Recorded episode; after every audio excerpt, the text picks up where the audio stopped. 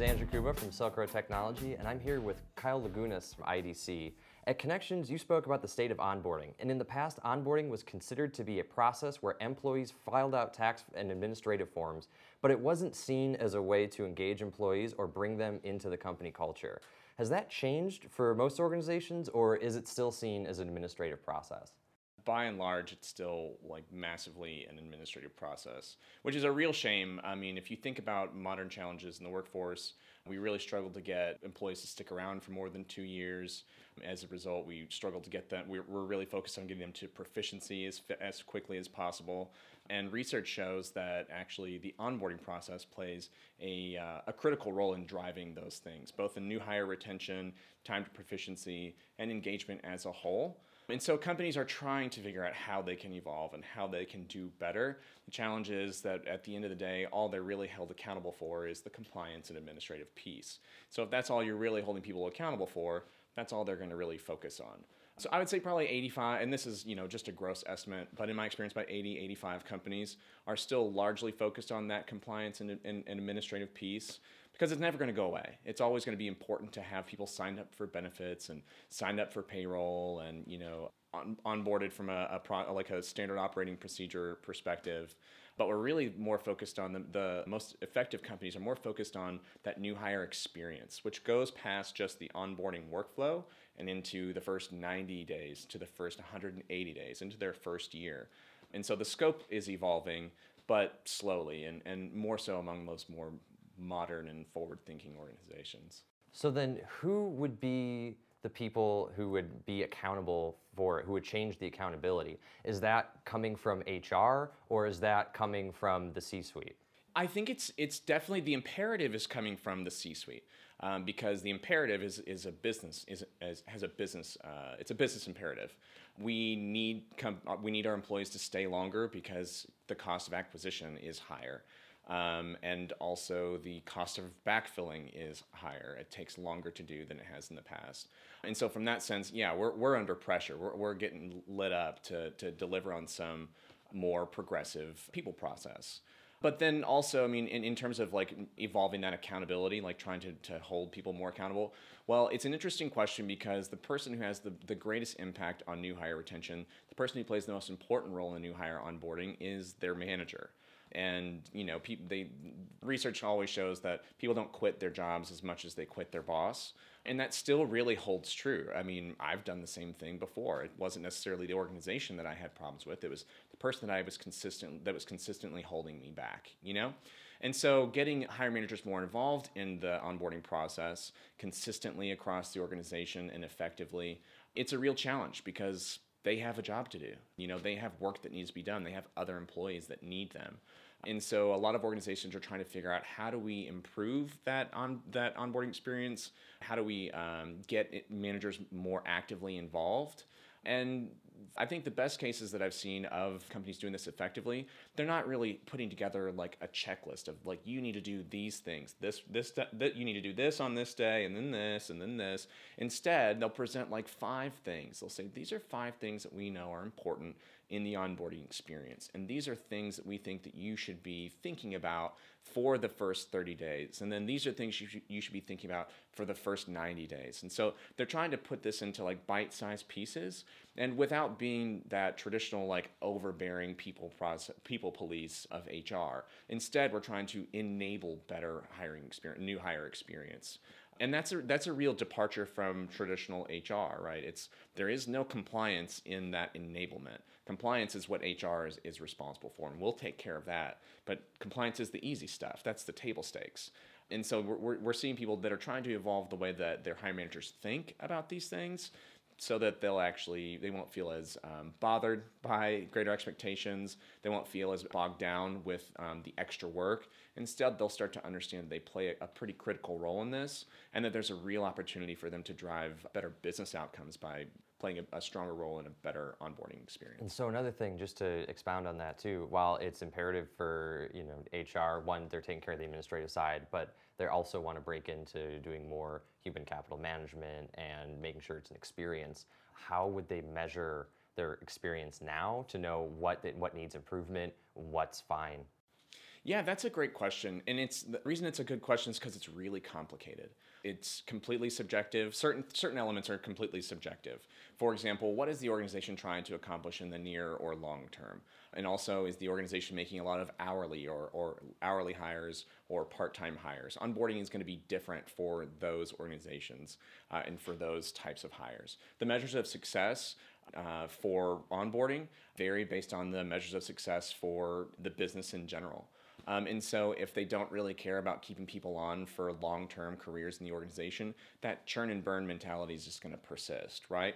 But if, if we're in like more of a, uh, a business services environment, like for example, I work at a research firm, and we're all I, we're all like knowledge workers. We're all ideas people, and so maybe measures of success are more around my ability to network within the organization, to connect with other ideas and uh, ideas people and innovators in order to get more engaged in the work right away. Right. If I have a stronger network in the organization, and you know these are resources that I'm using to do my job better, um, and I have easy access to those, well, that's that's a measure of success there. If it does, if you're working in a retail environment, it yeah, they would like for you to be friends with the people you work with, but it doesn't really matter. It's not really that big of a deal. One thing that it sounds like is that your measure of success is always after onboarding. That onboarding might be a little bit longer of a process than just bringing the, com- the person into the organization.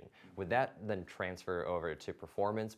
Is that what following their connections and seeing how well they're integrated into the culture is, or is that still a part of the onboarding process? Oh, I think that's a yeah. So if trying to reach measure, meaningful measures of success, you have to tie them to what matters to the organization, right? And so in onboarding specifically, the measures of the onboarding process are going to be that the workflow things like completing paperwork and getting signed up for benefits and making sure that they have a phone and a computer and a workstation. Those are those are things you can keep track of that are just limited in scope to the onboarding piece. But in a new hire experience, in a, in a more modern onboarding process, you understand that onboarding is just one part of a larger employee lifecycle. And so you want to make sure that you are gathering data throughout that lifecycle in order to inform how well things went at this point. And I, that's like looking at it performance. But if you look back at recruiting, you want to understand how much time are we spending with our new hires from how much time did it take from when they applied for the job to they accepted the job until they started the position? Because that'll inform how well things are going too. If we're taking 60 days but since uh, from like apply to actual onboard well you're losing a lot of momentum already. And so you're starting at a point where engagement might already be low. And so that data will also contextualize engagement data after onboarding too. So does, does that make sense? We want to make sure that we're not just looking right here because th- this is only one little blip in the in the full cycle. But then also um, looking at timeline, it's also uh, I'm seeing the the better companies or the companies that are doing this better um, are looking beyond that that process alone. They're not looking at just the workflow piece to onboarding. Um, the new hire experience really does span that first year. Um, and so they're measure, they're having those check-ins along the way. Um, and it's not the check-ins not just how's it going. They're asking for how satisfied were you with the onboarding process from uh, like the administrative elements of the onboarding process.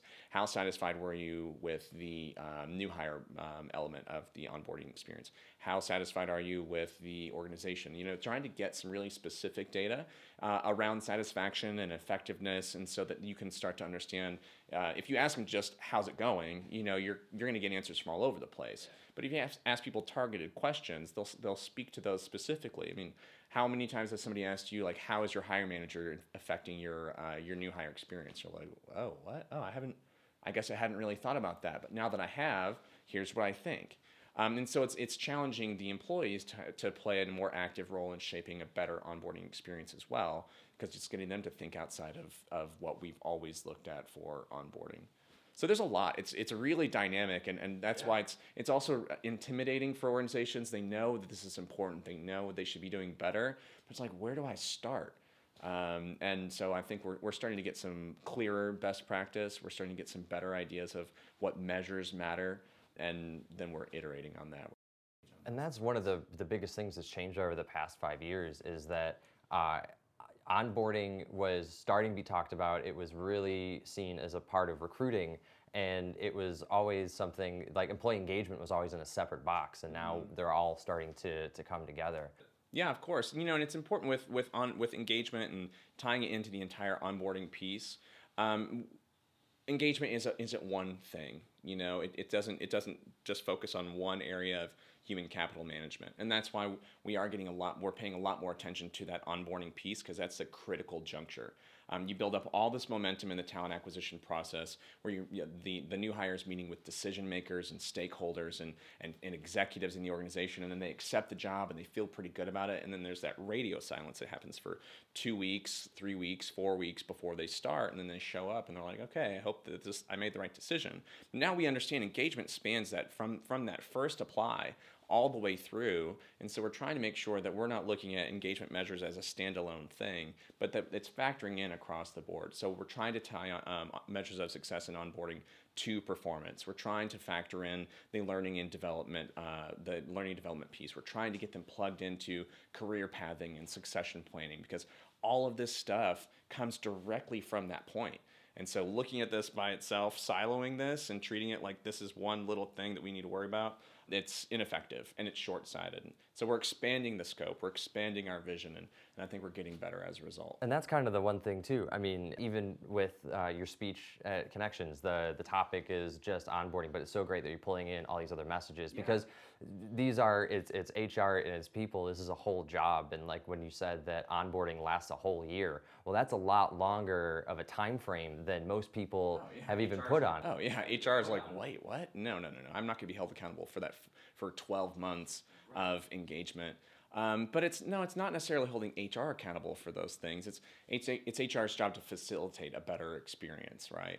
Uh, making sure that we're compliant, and you know there are those pieces that will never go away. Uh, but the the presentation at Connections is actually on uh, this concept of talent activation, um, which takes things beyond talent management, which like the natural evolution of talent management and employee engagement, and trying to actually enable employees to do their best work um, and doing this in a tangible way. And so in the presentation, um, I'm presenting some ideas that challenge our traditional notions of onboarding, presenting some things that we need to make sure we're delivering on that aren't just like coursework or, or paperwork or what have you. Instead, it's talking about the importance of providing clarity clarity in the scope of the employee's new job, contextualizing that work within the larger business goals, and helping them understand what impact do I play in driving these outcomes.